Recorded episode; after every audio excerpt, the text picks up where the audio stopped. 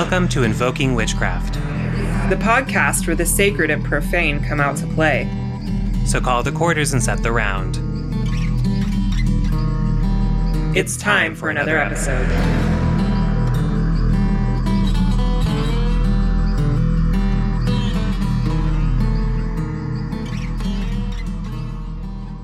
Hi, everyone. Welcome to another episode of Invoking Witchcraft. I am Britton, one of your co-hosts, and you can find me on Instagram and the Twitter machine at Archaic Honey. Hi, Jay. Hi. Hello, everybody. You know who I am. This is Jay, also known as at Oregon Wood Witch on the Instagrams and all the other platforms that I really don't hang out in those places. So you can find me on the I G. Welcome back to Invoking Witchcraft. How are you doing, Britton? Doing pretty good. Just hanging out. There were some flurries in the air this morning. Uh, so it's been cool. Fall is in full, is in full go right now. Yeah. How are you doing? Good. Pretty much the same. We got some rain over here, which is wonderful. Really liking that. Um, we also have some, a, a bit of, I don't know, additional information to add on to our last podcast that we just did on gatekeeping. But, but before we do that, I'm going to remember how to speak. And then we're going to invite on our wonderful guest, who I'm very excited to have here today because we want his opinion on everything. Um, so we are going to bring in uh, Mister James Stewart, also known as the Conjure Cleaner on Instagram. Hello, James. How are you doing? Hey, Jay. Hey, Britton. Thanks for having me. Very excited to have you here and kind of get to get your take on everything because, you know, a lot of people post things about how they're feeling about the community or or what direction we might be going in or advice or whatever it is. And a lot of the times I find it's just kind of hot takes that people are dropping for likes and clicks and things like that. But when you come on the internet and you are like, hey, we all need to talk about something, there's wisdom there. Like, you always have very wise, intelligent things to say about kind of the state of our community, what you are seeing happening around us. And so I definitely want your input on a lot of this. So thank you for providing that on social media. We really appreciate it. Mm-hmm. Thank you. And I, I want to say, like, I was, I had so many things and, and, and stuff saved in drafts that I'm just like, no, I'm not going to post that. Or I'm not going to say that. Um, Speaking on hot takes, one thing I've realized is a lot of hot takes that, like, you see, like, people just spewing, like, you know, if you're not doing this, you're not a real spiritualist and da da da da da. And it's not just in spirituality, it's across the board. But usually it's somebody who oftentimes, not all the time, but oftentimes is speaking on something that they're doing themselves or have done in the past, and they're trying to distance themselves from that behavior. So if they see it in other people and call it out publicly, it's like this, like, I am creating a greater distance from mm-hmm. that thing. It's like the the pastor who's cheating on his wife or is secretly, you know, homosexual and then louds about, like, adultery and being homophobic. And it's like, it's it's the same behavior. And it's weird to see it in social media, especially in the spiritual community, because you're like, two years ago, you were doing the same thing, but now you're like fire and brimstone about it. So I see that and I'm like, okay, okay, girl, like, get your likes, like, get your whatever, but, like, you don't, it's a choice. That those, that approach is always a choice. And I don't think it's always necessary to, like, you know, shake your finger at everybody when it's like, you're human too. And you're susceptible for the same mistakes that we are. Like, mm-hmm. so yeah, those hot takes are just hot takes. Mm-hmm. Absolutely. So, Jay, you wanted to touch a little bit on our gatekeeping episode, and we wanted to talk briefly about some areas um, of gatekeeping. What were you going to share? I do have one, but I, I do want to go back to what James just said, because I think that is so important to point out. And it's something that um, someone actually posted the other day. They're like, a lot of these hot takes are just people realizing how the world works. And so they go, and I'm like, absolutely. But then on Uh, kind of a, another form of it, I really love a woman named Nadia Bolz-Weber who who talks a lot about kind of, I mean, she's a pastor, so she has a certain spin on it, but she talks about the same thing, about this kind of scapegoat tendencies, that if we can dump our sins onto somebody else and then, like, kill them or or shun them or banish them, then then we feel relieved ourselves, like, oh, we've we've banished the evil by putting our crap onto somebody else and then making an example of them. And she often says that that feels good in the way that peeing your pants feels warm for a minute. She's like, it only lasts a moment, and then you realize that you're sitting there covered in your own whatever. And, you know, we're we're a very pee positive podcast, but in that case, probably not so much. So I do think that you make a really excellent point there. Absolutely. Mm-hmm. Not the pee your pants. For sure. Um, but yeah, so as Britt was talking about, we just finished doing our gatekeeping podcast, which we believe, if everything goes well in the cyber timeline, this is the episode that comes out right after that. Um, and we realized that we forgot kind of two major ones. As soon as we clicked out of it, we were like, ah, damn. Um, so we wanted to come back and touch on these real quick. And one of the forms of gatekeeping that I wanted to talk about real quick is this sort of medical gatekeeping that we see happening in the spiritual community, where it's, you know, oh, if you take medication or need to, you know, take medicine, or if you receive a vaccine or anything like that, then you are not a real witch, or it's going to lower your vibration, or it's going to close your third eye if you get vaccinated against a deadly disease, or um, things like that. So, so we see that a lot when it comes to medical things and gatekeeping, that people don't feel that they can go together. And that's something that I find is, is very dangerous, because I hear a lot of people come and tell me that some of these very well-known, you know, spiritual, witchy gurus have told them to go off their medication. And depending on what you're on, just stopping your medication can be a really, really bad thing. And we also have to remember that your favorite spiritual gurus and healers and whatnot are not medical doctors. And that's something that I think we really need to keep in mind when it comes to taking medical advice from the spiritual community a lot of the time. Mm-hmm. I totally agree. Yeah. And as a person who struggles with mental health and is medicated, uh, I did recently have a person tell me to come off my medication. I was just like, have you seen bipolar mania? It's not, it's not fun. It's not fun. It's not good for my body. But uh, one of the gatekeeping things that I wanted to touch on, and I had forgotten to share in that episode, was uh, repackaged recovery programs for addiction. Uh, what I have seen a lot of is people going through an addiction recovery program, and then they turn it around and they try to profit off of it by doing one-on-one recovery consultations. And a lot of it, what I have noticed, is repackaged twelve-step program, which is free.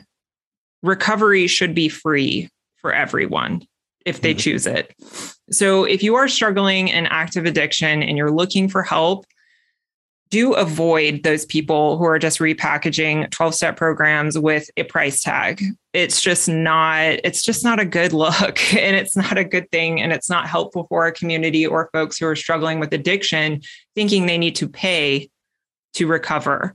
So yeah, if you're struggling, just look out for free recovery programs. They're everywhere. They're everywhere in your community. Even if you live in a small rural town like mine, uh, there is recovery available for me for free. So that's just something to keep in mind. And it's, if y'all are out there p- charging for a recovery program, recovery services, it's just repackaged twelve-step. You should probably stop. It's not, not good. No, it's wild. It's wild. What's like, I like this explosion of spirituality that we're in, and people are like, there's so many things that are going Uh, unchecked, and like it's not like we have like a board of people who are going to be like, oh, you're a verified spiritualist and you're not, or you're a verified voodoo practitioner, or uh, whatever. Like in a lot of these paths, there's no, it doesn't look the same. The verification process doesn't look the same. So a lot of, with the explosion of it, there's like these people popping up saying whatever, and having a lot of people kind of fucked up. Like the whole um I saw a tweet the other day that was like this spiritualist saying that she wasn't going to take on clients that were vaccinated, and that she felt like their vibration was too low for her, or like doing work on them was uh, against her her ethics. And I was just like, where are we? Where are we with this stuff? Like that. It's it's one thing to choose for yourself to not take the vaccine. Like, mm-hmm. I'm not in that fight, and I'm not going to like, I, but to say that you're, as a spiritualist, not going to work with people who take the vaccine, it's like, we're, we're in a weird place right now with all of this. And a lot of people are uh, more in the like confusing part of the woods than they think they are. Mm-hmm. Absolutely. Absolutely. And I think that that's um, a lot of kind of the main reason why we wanted to have you on here was because we are in such a weird space in the community where just anything goes. It's kind of the Wild West around here. And we need, yeah, we yeah. need more voices of reason in this community right now. I think that's mm-hmm. going to be really important. Um, But first, I, I think we should let everybody kind of get to know you. We're diving in really fast because we really want to get your takes on things.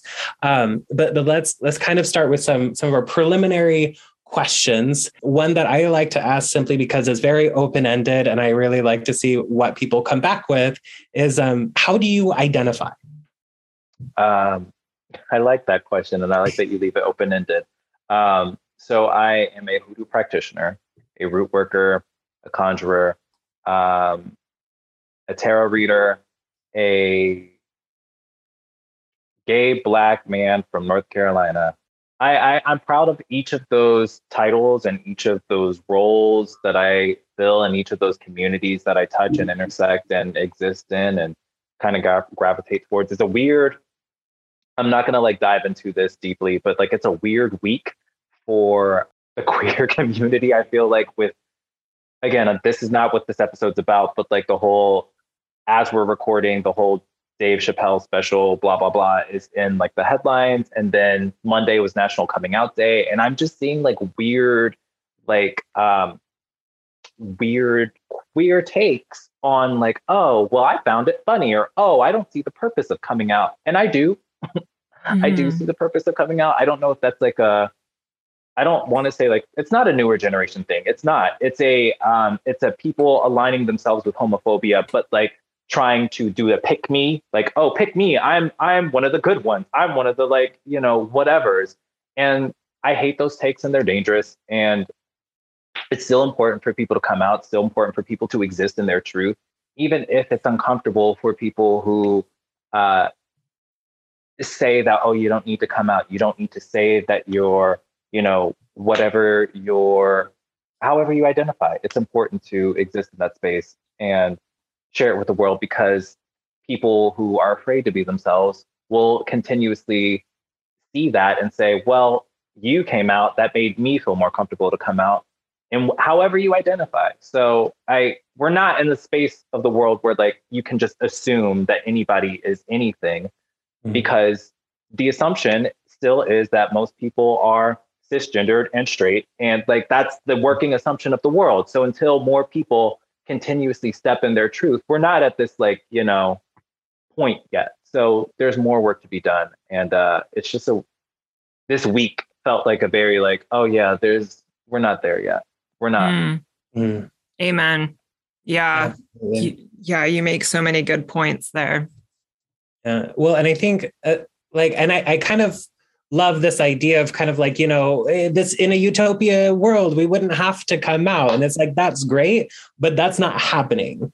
Like, uh-huh. you know, we're not there yet. Like, we're not in that place yet. And so I think it's important to, I, I think a lot of the times people throw away where we actually are for right. where they want us to be. Uh-huh. And the world is changing so rapidly, especially with, you know, the internet and everything that's been involved. Everything is changing so quickly and people are having trouble keeping up. And then if they don't keep up, then they get trampled and are like, oh, you're not with us. And it, it turns into a big yeah. thing. I've been looking at social media lately.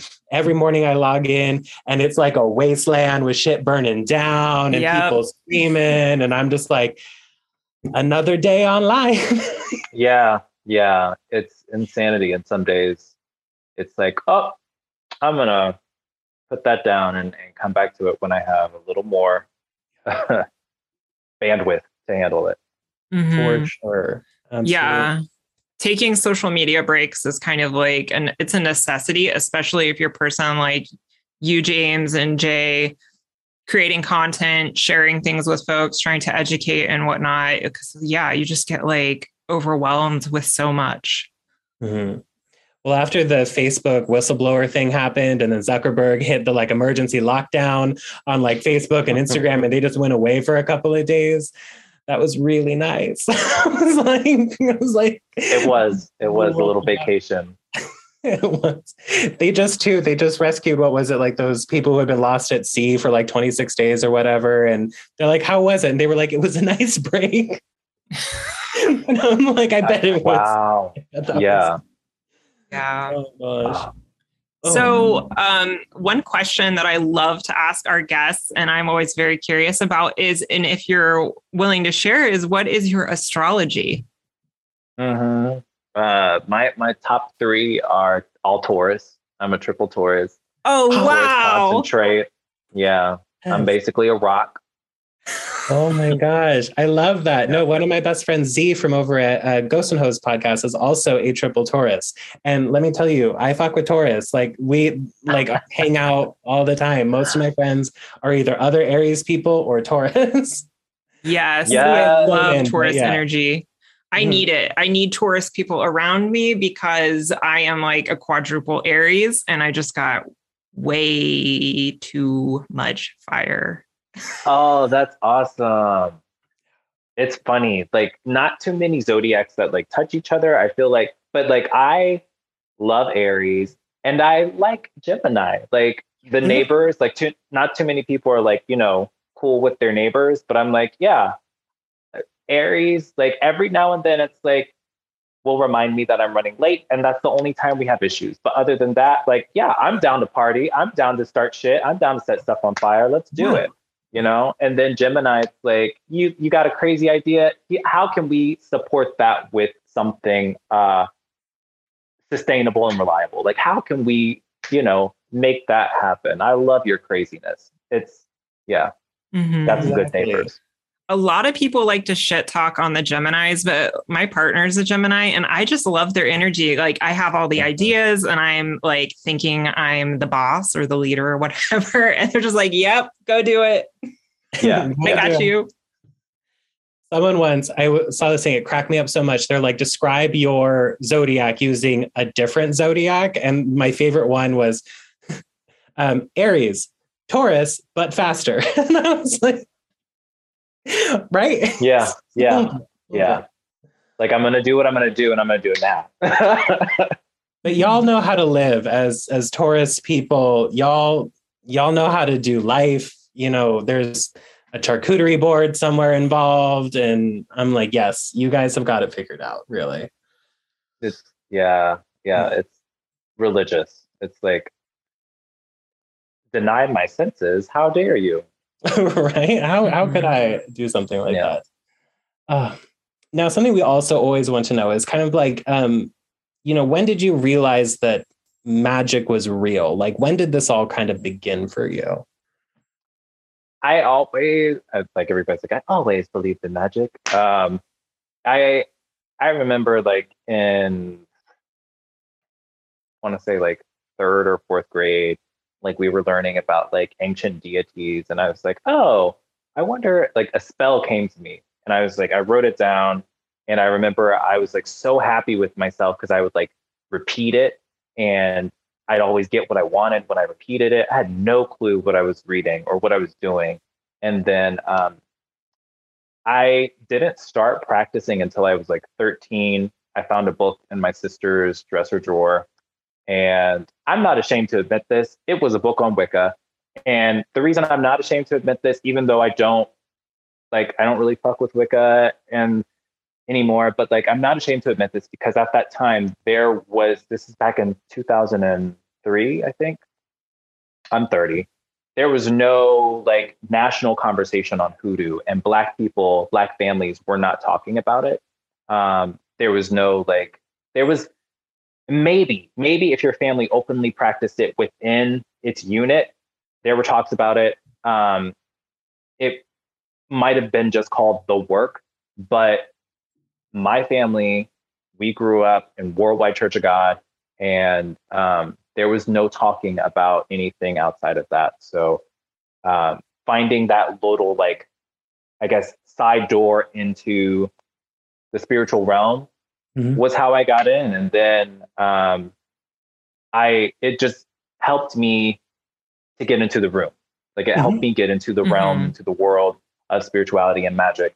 And um, I learned about hoodoo probably around seventeen. And then um, I didn't start taking my practice seriously, because for a long time I was just like, oh, how can I, how can I make something happen? How can I make, you know, get the things that I want? I saw it for a long time as just a, like a way to get what you want. Mm-hmm. And then when life would become too, like, you know, tangled up because I wasn't, uh, I wasn't respecting the practice for it being a practice and um, really a way of living, uh, I would always get in some sort of bind where I'd manifest a bunch of mess, and then I'd run to church. I'd like be like, oh, I'm going to throw my books away. I'm going to throw my oils away, and I'm going to go to church, and I'm going to get saved again, and we're going to fix all of this. And then after a couple months, I'd be like, well, I'm tired of this church. I'm going to go back to, let me go back to this store down here and see what they have, and, and maybe get a reading with this person. And, and eventually my ancestors were like, we're tired of you running and yo-yoing back and forth. You need to take this seriously. I like, I found a teacher, not great one, but I found a teacher and learned a lot from them, uh, good and bad. And then um, I really started taking my practice seriously, like in my early, like twenty-two-ish is mm-hmm. when I like was consistent about like uh, working with my ancestors and pouring more into understanding my family, learning where hoodoo was in my family. And uh, that's when I got like more consistent with it. Mm-hmm. Mm-hmm. Yeah. I noticed for a lot of us, uh, the entryway is that Wicca book, you know, like Scott mm-hmm. Cunningham or something like that. It's the entry point for us. 'Cause that was the same for me as well. Yeah, absolutely. Well, especially in that time period, you know, the late nineties, early two thousands, when we were all kind of getting started on this, there was nothing but Wicca. Like that was, yeah. that was what witchcraft was, is Wicca and witchcraft were the same word. And it took mm-hmm. us a long time to kind of untangle those two from one another, um, right. that I'm still having trouble with on occasion. But I love that you bring that up. And I was actually thinking about this this morning and kind of yesterday as well, about how many people really did start in Wicca, even if now they're doing something very different. Like, you know, you and I are doing very different things in Wicca right now. And, you know, so is Britain. Um, but remembering where we came from, you know, like this is what started it for us. So like, I'm not going to have Wicca be like what started me in the craft and then turn around and shit all over it because like, it's not popular on social media anymore. And so like, I think it's or important. Like lie and create some imaginary narrative of like, oh, I've been practicing since. Like, no, my family didn't talk about that. And that's important for me to acknowledge because, like, I understand where, like, now I've traced back to, like, when did my family step into this church? And, like, how does that shape my ancestral understanding and my relationship? How does it shape my relationship with the Bible? Because it's like, if I'm trying to understand the truth of my family and my magic and my ancestors, I have to acknowledge that. And I have to, I'm not going to, Uh, shame myself for how I learned about magic, because otherwise I'd still be in the church too. I'd still be like, you know, mm-hmm. Worldwide Church of God out. Mm-hmm. Yeah. You know, it's interesting. We have a similar story like that. I, I mean, at least if I'm understanding correctly, I learned a lot of magic that it wasn't spoken about directly through my church. And when I grew up in the South, and yeah, there were like, you know, elderly ladies clearing out spirits and praying in tongues right. and blessing you and all of that stuff. And yeah, that's just really interesting. Mm-hmm. Mm-hmm. And it's not seen in that way at all. It's no. Like, you know, yeah. This is in the name of God. And that's that. Mm-hmm. Mm-hmm. Yeah. So interesting. I, this is why I love folk magic, is because it's so many things at once. Too. Like it yep. can be in the church, but it's also, it, it is the Christian thing, but it's also not the Christian thing. And it's like, it's, it's, it's a big paradox. And I think that's what makes it right. so beautiful, but also so powerful at the same mm-hmm. time. Too. Mm-hmm. Oh, I love it. I love it.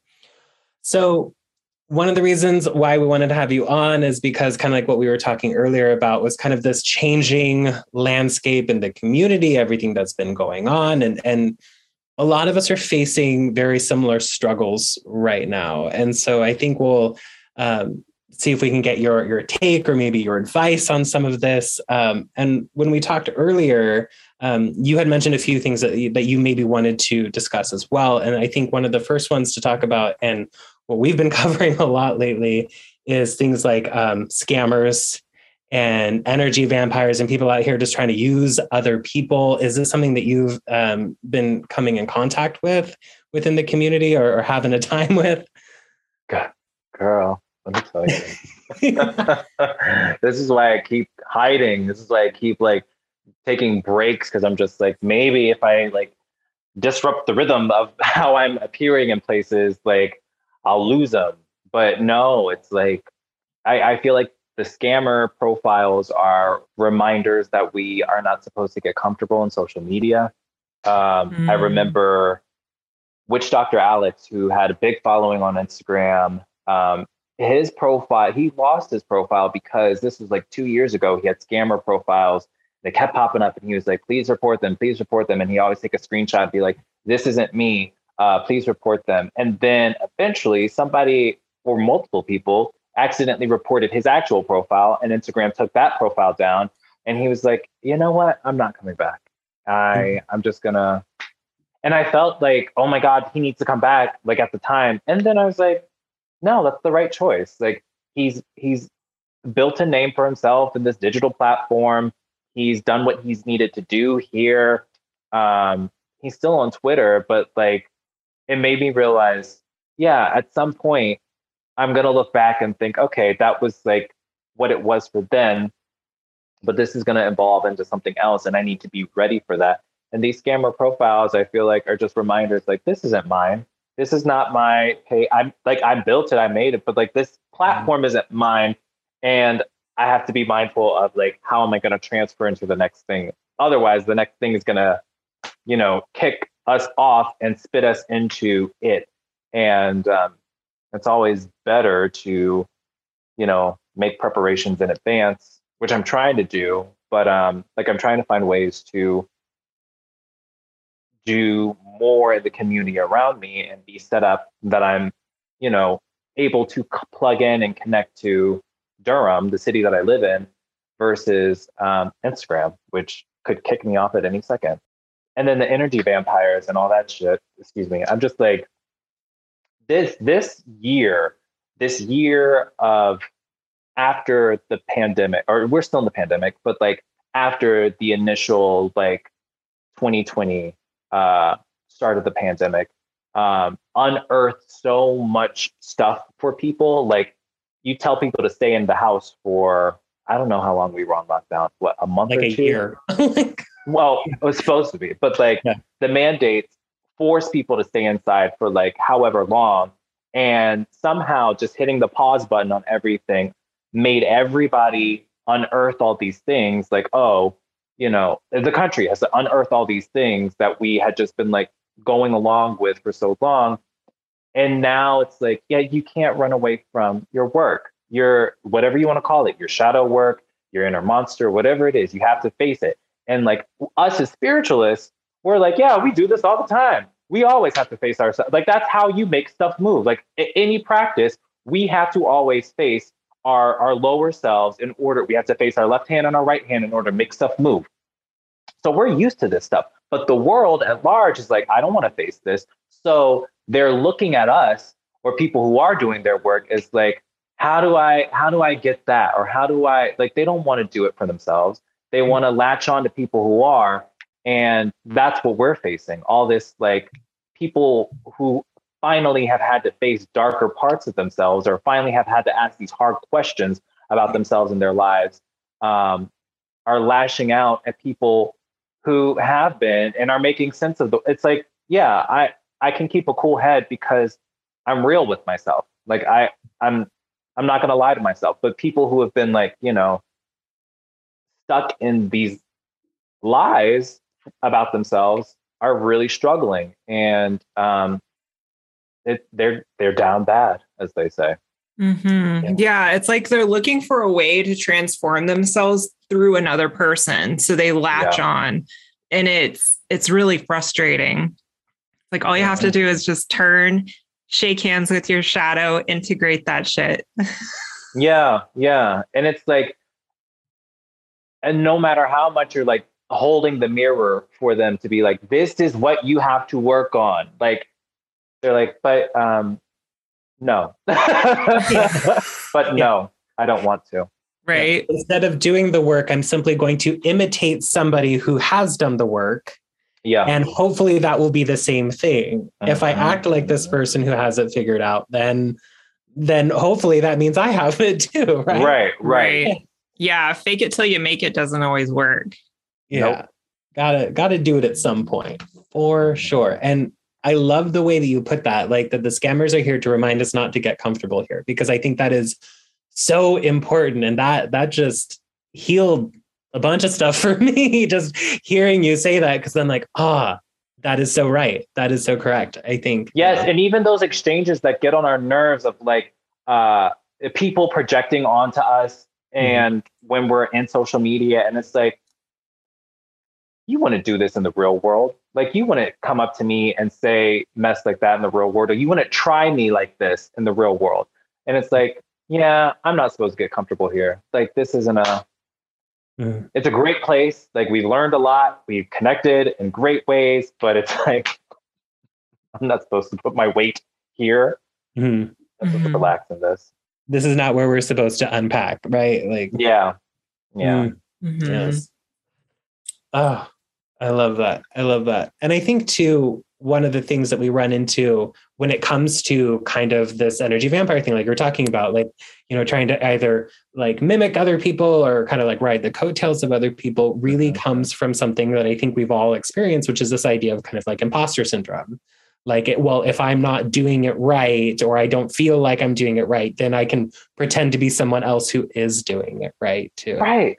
Which is wild to me, because I've realized this year and previously, like, imposter syndrome is great when it comes up, because it's an opening to be like, okay, what do I need to work on? Because obviously I don't believe in myself here. So I, maybe it's, I don't feel like I know enough, right? When it's come up for me in my craft, it's been like, oh, maybe I don't know enough biblical knowledge. Maybe I need to dive in deeper. Maybe I need to like do an actual Bible study for myself to like relook at the Bible through this hoodoo lens. Okay, cool.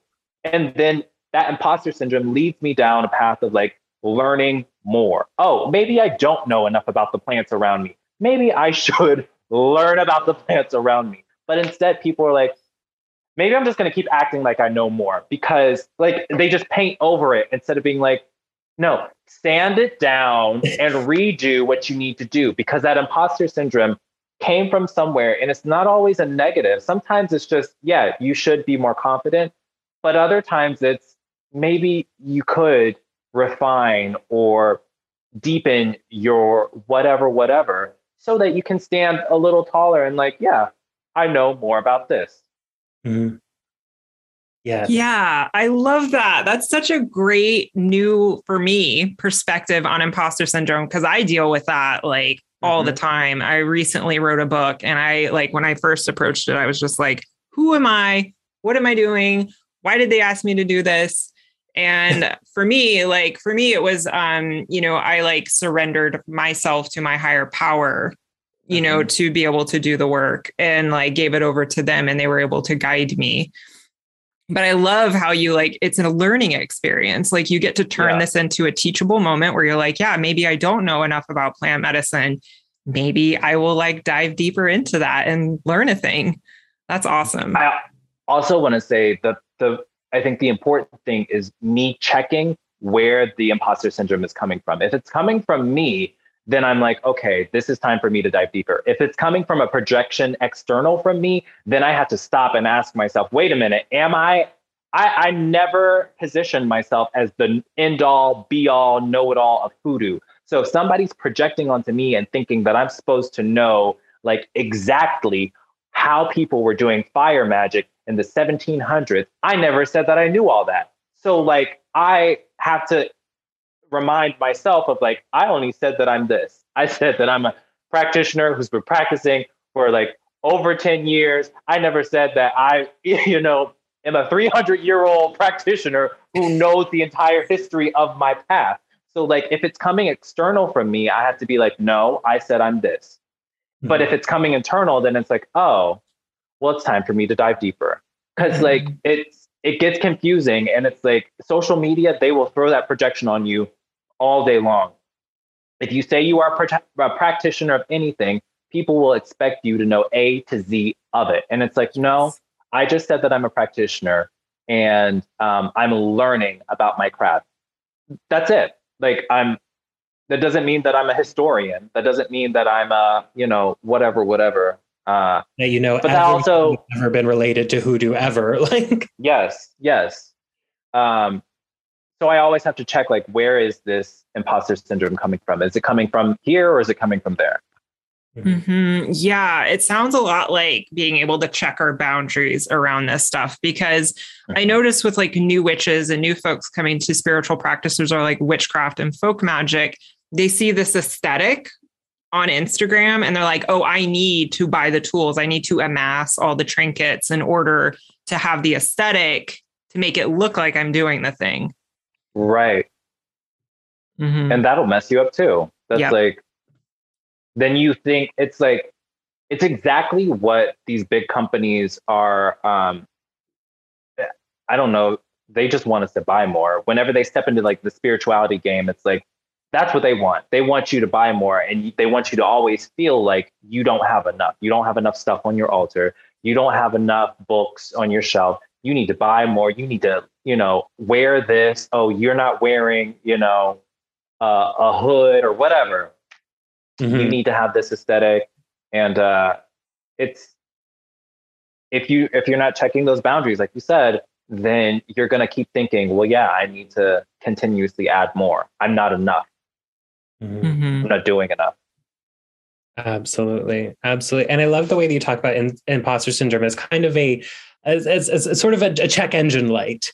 You know, that kind of like it comes on like, oh, hey, you know, I'm feeling this thing suddenly. So I might need to to go and look at that and see what it might mm-hmm. be about, where it's coming from, what areas are affecting it. And I think a lot of people, too, want so badly to be an advanced practitioner. And like, I'm seeing people who are like thirty calling themselves elders. And I'm like, oh, no, we need to not with that, because everyone yeah. wants to be so much further ahead than than they might be. And so the idea of when you get something like imposter syndrome, or kind of like this idea of kind of like, oh, maybe I don't know enough about plant magic or the Bible or something like that, like you're talking about, mm-hmm. we often need to take several steps back in order to then move forward, because we need to go back, get something, and then go forward. But that idea of yeah. needing to go back is such an ego bruiser. Like, you know, mm-hmm. you might need to go back and relearn something. You might need to go back and do this better or whatever it is. That can be so hard for people a lot of the times to go back to basics. Yeah, because it counters everything that social media teaches us, which mm-hmm. is you always need to have a perfected or finalized something to share. You always need to be like, you know, uh, polished, and learning is not. It's it's when you're learning something, it's messy, and you have to humble yourself, and you have to um, realize, oh, I didn't know that, and that's not fun. That's not. It's not fun to realize, oh my God, I didn't know this, or I I had no idea about this. Um, you just have to sit in that state of like humbling yourself and allowing information to flow to you. Mm-hmm. Yeah, that's humility. Is something that I feel really lacks in the witchcraft and like folk magic community, and having mm-hmm. to like retrace your steps and go backwards isn't glamorous, no. You know, like having to admit that, oh, maybe I don't know everything. Mm-hmm. Yeah. Mm. Mm-hmm. That's beautiful. Really important. And I feel you too, when people think that you're like an expert on a topic. You know, I wrote a book about, you know, American style brujeria, and suddenly I'm on podcasts and people are like, well, what about this thing that happened in Mexico in seventeen seventy-two? And I'm like, no idea what that is. But like, uh-huh. right. We're not historians. yeah. I'm right. like, I put everything I knew into this book. So if it's not in there, I have no idea. Right. Yeah. It's like, oh, well, you're supposed to know everything on this subject. And it's like, is that what the book says? It says, this is what I know about this. Right. Here. Yeah. And it's like, and who could ever know everything on a subject? Like, yeah. even people who have been doing this for, you know, decades and decades and decades still learn new stuff. There, there is never mm-hmm. a bottom of the barrel that you reach where you've just finished witchcraft or magic. Right. Yeah, great. I won this. Awesome. I'm done. I get to write my name. I finished. I'm done. Here's my t- right. here's my paper. Thank you. Uh, right. Yeah. So that's a really good point to move into our next question is um, with this internet culture of folk magic and witchcraft, a lot of people feel this pressure to turn their practice into a brand or a product line. Do you think this is necessary? You know, that people start their practice and they're like, oh, well, I am now going to offer candle magic, you know, or something yeah. like that when they've only been, you know, practicing for a few years or something. No, no, um, yes. Um, because I, I am thankful for the way that I'm built in a weird way that like, um, there have been, I've made a lot of mistakes, even, even in having teachers, like I've made some mistakes of like, oh, I get a teacher and then I ignore the red flags about them. And then I have to um, learn my way through a situation. There's a lot of things that like when you open your practice up to the public and you want to start doing works for people or you want to share your spiritual practice with the world, um, there are a lot of mistakes that not everybody is built to handle and they can be very dangerous. Um, and I'm just really fortunate to like, in hindsight, be like, oh, yeah, I guess I'm meant for this because, like, in some of the pitfalls are heavy. Like, I remember um, I had a client that booked me for a candle lighting of a road opener. Pretty easy. And um, at the time, I wasn't, I was just like, oh, it's just simple candle lighting. I'm not going to charge for a reading. Now I'm like, you can't book a candle lighting with me unless you book an initial reading and it's a small one, but like it's, let me just pull cards on the situation before I light a candle so that I can know what's really going on. At the time I was like, yeah, just write your petition and I'll light the prayer candle for you. Asked to open the road that she could move back to America because her family, um, something happened. And I was like, yeah, sure. Cool.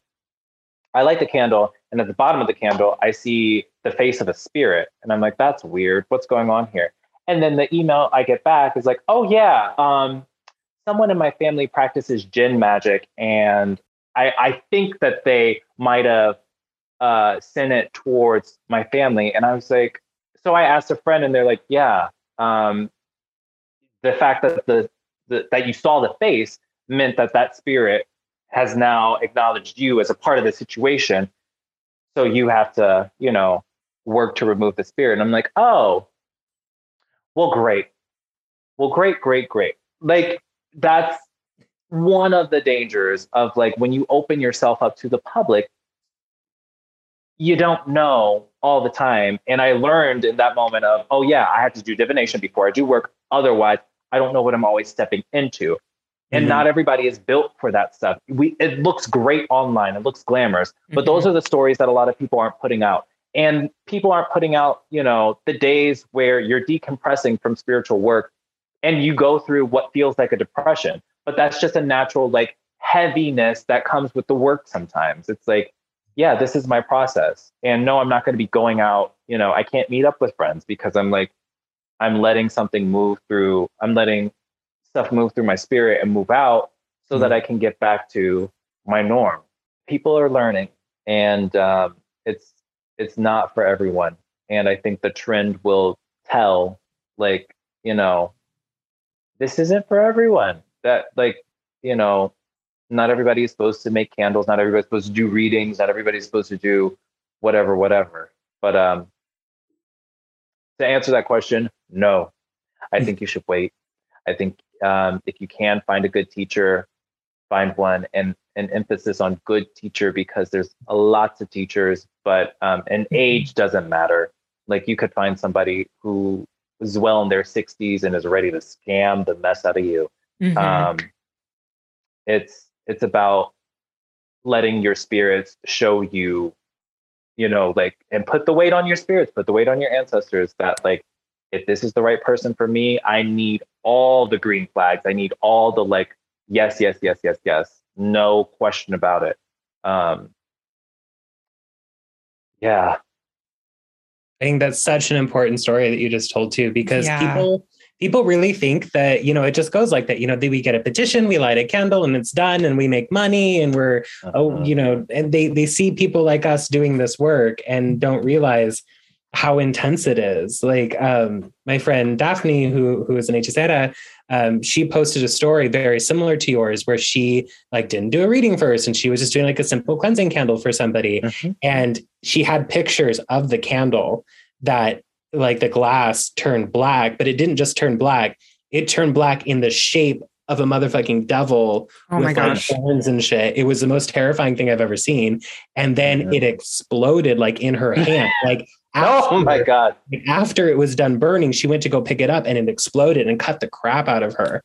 And ah. she's like, she's like, this could have been really, really bad. She's like, this is why we have to approach this work in a certain way, especially when we're doing it for other people, people we don't know. And that happens a lot too, where I'll be working with somebody and they're like, oh, like, I just need, like, a simple cleansing. I just got a little bad luck. And you're like, okay, cool. And then, like, you pull some cards and you're like, okay, what are you not telling me? They're like, oh yeah, also my ex-boyfriend's tia is a bruja and, like, maybe wants me dead. And I'm like, okay, that would have been good to know. Yeah. A while mm-hmm. ago. So absolutely. But it's something that I'm seeing in the community a lot is people looking to very quickly either make a brand or to monetize their work.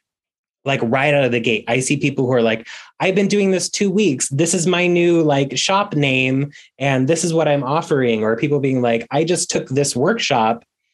And now a day later, I'm selling what I learned in this workshop. And it's like, right. You don't need to sit with it for a minute or, or practice it a minute. Or like the fact that people are, are flipping it so quick into making money. And I think kind of the internet and social media has really put a lot of pressure on people that, you know, are you really a witch if you don't have a following? Are you a witch if you don't do this full time as your business, or if you don't have a podcast, or you haven't written a book? Like, there's this weird thing that's like, oh, okay, there's a certain point in my path where I'm supposed to write a book or start a podcast. And I'm mm-hmm. like, no. That's not, that's not a checkpoint in this. No, no, no. I saw someone who, um, and I was like that, I saw someone um, doing readings and I was like, oh, this is, it made me just realize the aesthetic is, like, spreading. And um, there were a ton of thirst traps on the page. And, like, I, I clicked on one of the readings just to see, like, okay, maybe, maybe whatever. And it was like, pull a card, hold on. Um, so you guys see this card, it's uh, it's so-and-so, and reading the definition out of the book. And I'm like, no, love, no, w- let's let's wait. Even if it's just a live reading online, let's wait until we know our cards before we, uh, you know, do a reading for anyone else in the world. Like, let's just... Uh, not run to get a brand and run to, like, be on or be a celebrity's reader or celebrity's practitioner. I think, like, a few years back, it was just like everybody, gold rush. And I was just like, I'm so glad that, like, in hindsight, I had opportunities coming my way. And I'm so glad that my ancestors shut those doors for me, because I'm like, to be on in that way, um, is uh not everybody's ready for that. Even if you mm-hmm. are doing what you're supposed to do at that time in your craft, you know, that's it, it just means something different. And um it's it's not something that people should sprint towards. Like, that's not the point of this. Right. Taking really slow steps to to do it, like opening your work up to the public and doing work for others. I remember a long, long, long time ago, Biddy Tarot, which is like one of the top tarot websites on the internet, they had a program where you could read for free for whoever. And it was a really cool program. And I read for free for about three years before I ever offered a paid reading. And then even then, I was only offering paid readings like on the D L and yeah. not really letting people know about it, because I wanted to like make sure I was getting good feedback and making sure I was connecting with my spirits to be able to like get the correct information and whatnot. And then it was much later on that I finally like branched out and went public with it.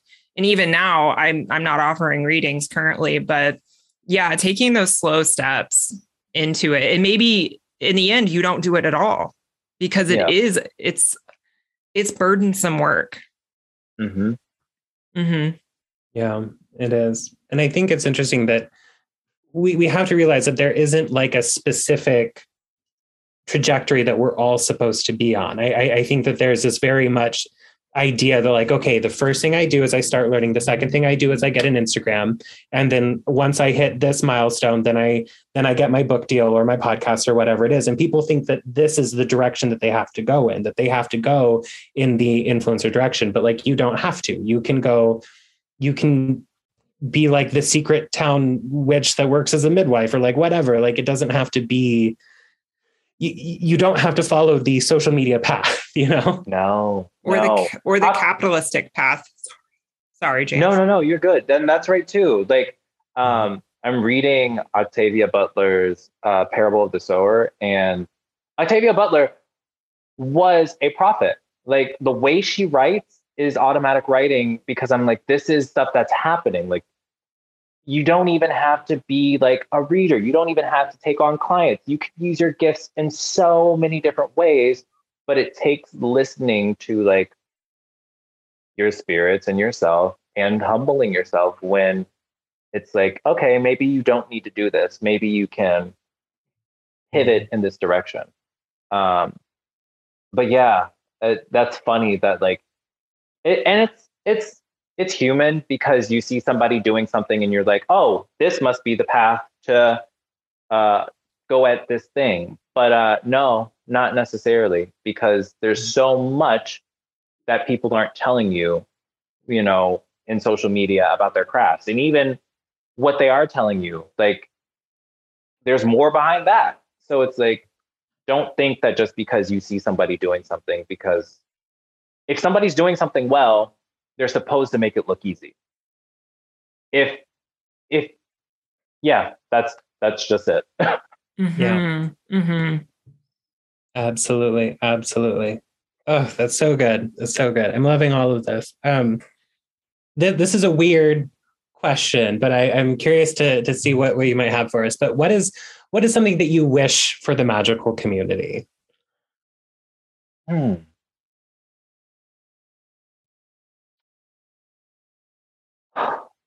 Oh, I hadn't thought about this. Um, that's the that big open-ended one. It could be something. No, and that's a good one. They realize um, or learn or, or even wrap their brain around. I wish for the magical community for us to realize our power.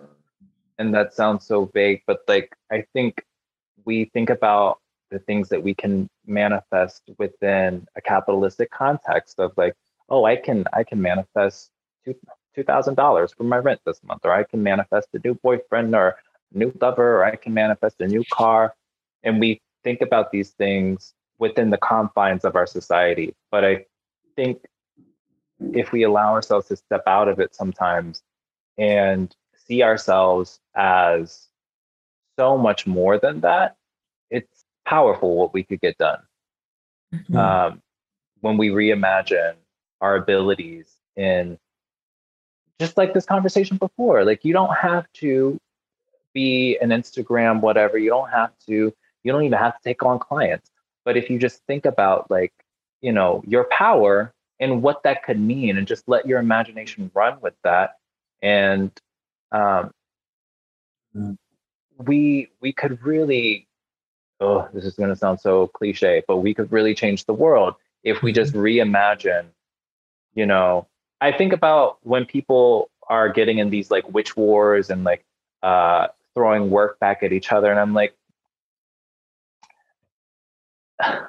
reimagine your abilities. And like, you could literally just like, you know, all these common enemies that we have as like working class people, like, you know, where, just imagine where your weaponry could be charged at if you targeted it at the common enemies that we have. I don't know, maybe, but like, we're a lot more powerful than we think. And it's just like, it's our, this community more than other communities, we should be tapping into that. And we have that, we just have that way of thinking that we can, we, we can, we can imagine a better world for ourselves. So I, that's what I just want to leave. I, that's what I wish for the community, is for us to reimagine and put our work behind it. Mm, mm-hmm. Absolutely. Yeah, it's beautiful. Yeah, I think that that's so important too, because you're right. It's like everyone focuses like all their power on this sort of gimme, gimme thing. Like, oh, I manifested ten thousand dollars in three days and like, oh, mm-hmm. great for you. But what did that do? What did that do to benefit the world? Like, what did that do to, I mean, even benefit yourself? It's like, great, you have that money now, but like, are you a better person because of it? Did this like, you know, like actually right. change, actually doing the big things outside of that. Um, it kind of reminds me of something that was my biggest pet peeve, is when we were having the Black Lives Matter protests and we were suddenly seeing all of the like, um, the like witches for Black Lives or whatever. And it's just a bunch of them showing up in the witchy costume holding signs. And I'm like, why are you not doing work around this? Why are you not do- casting spells to protect these protesters? Why are you not right. like actually doing the work? And I feel like that's kind of a, a, a smaller symbol of, of the bigger thing that we're seeing. It's like, okay, you're playing witch, but are we actually doing anything here? Like, yeah. Right. Like there's so much more that can be done. And it's like, why are you mentally going at it in such a small box? It's like, we literally have the power to shift into different realities. Like you, I don't know. It's, it's like, we're working with forces that open up dimensions. And it's like, I'm going to open up a dimension for me to be with her man. Like, really? That's what you're trying to work on? Okay. No, no shade, no shade. But like, it's, I, I, yeah. twenty twenty-one is a is a very um, stuff's in our face kind of year. Like the mm-hmm. stuff is in our face. The stuff that uh, could, you know, end humanity is in our face. Right. It's an apocalypse. Um, it's the apocalypse. It is. That's something that I've been ranting about recently on my social media channels. Is is. reorienting our practice from this like yeah. self-serving, selfish place to perhaps maybe being of service to our yeah. community and, and whatnot. That's an and easy it, build in. That's so that's such a sorry to cut you off, but that's no. such a it's not like a huge shift and now you can only think about other people, but that's that's a build in. That's a thing that you can do within what you're doing. But sorry. Mm-hmm. Oh no, no, that's awesome. Yeah. It it's just it's Really, um, you know, I, I talk a lot about capitalism on this podcast, but really it is capitalism creeping into our folk magic and witchcraft practices. Um, that it's always give me, gimme, extract, extract, and not what we can give back, and like give back to what, you know, what we have been freely given in, in sharing that. Yeah, absolutely. Absolutely. Oh, this is so good. I'm loving all of this too, but I do want to talk about um, a little bit about your work and the things that you offer too, as well, because I've, I've followed you for a really long time and I'm not sure when you officially started offering um, like products and whatnot. Um, but I remember the first time I saw you post it and, and, and just thinking like, this is the truth. Like, I don't even have it yet, but I can just tell that this is this is the real deal. Um, so so what is kind of your your business as the Conjure Cleaner, and how can conjure cleaning change our lives here? Yeah, thank you.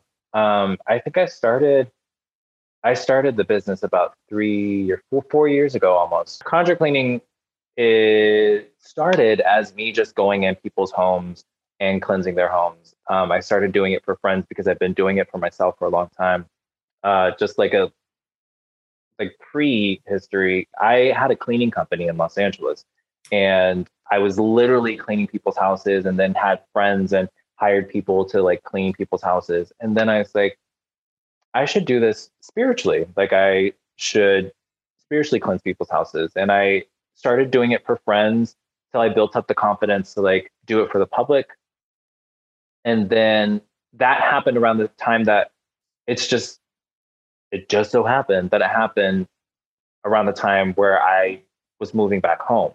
And that allowed me to reconnect my practice home. And um, it it helped me connect deeper to so many things that, you know, were ancestral and um, home for me. And over that time, I started making products because I just broke down the process of me cleansing people's homes, and uh, wanted to to have more things available because I couldn't always go in someone's home. And then during the pandemic, it just made more sense to make more products. Um, so that's what I do. I, I make oils and candles and sprays and all these sorts of things. And then some of the products have nothing to do with cleansing your home. Some of them are just things that I feel that the public needs. Um, and it's uh, it's just an ongoing process of whatever I feel that people need at this time. Like I have a restock coming up, and it's a lot of products to banish and get rid of shit, because this summer has brought up, like we were saying before, a lot of uh, vampiric and uh, uh, scammer energy. Yeah.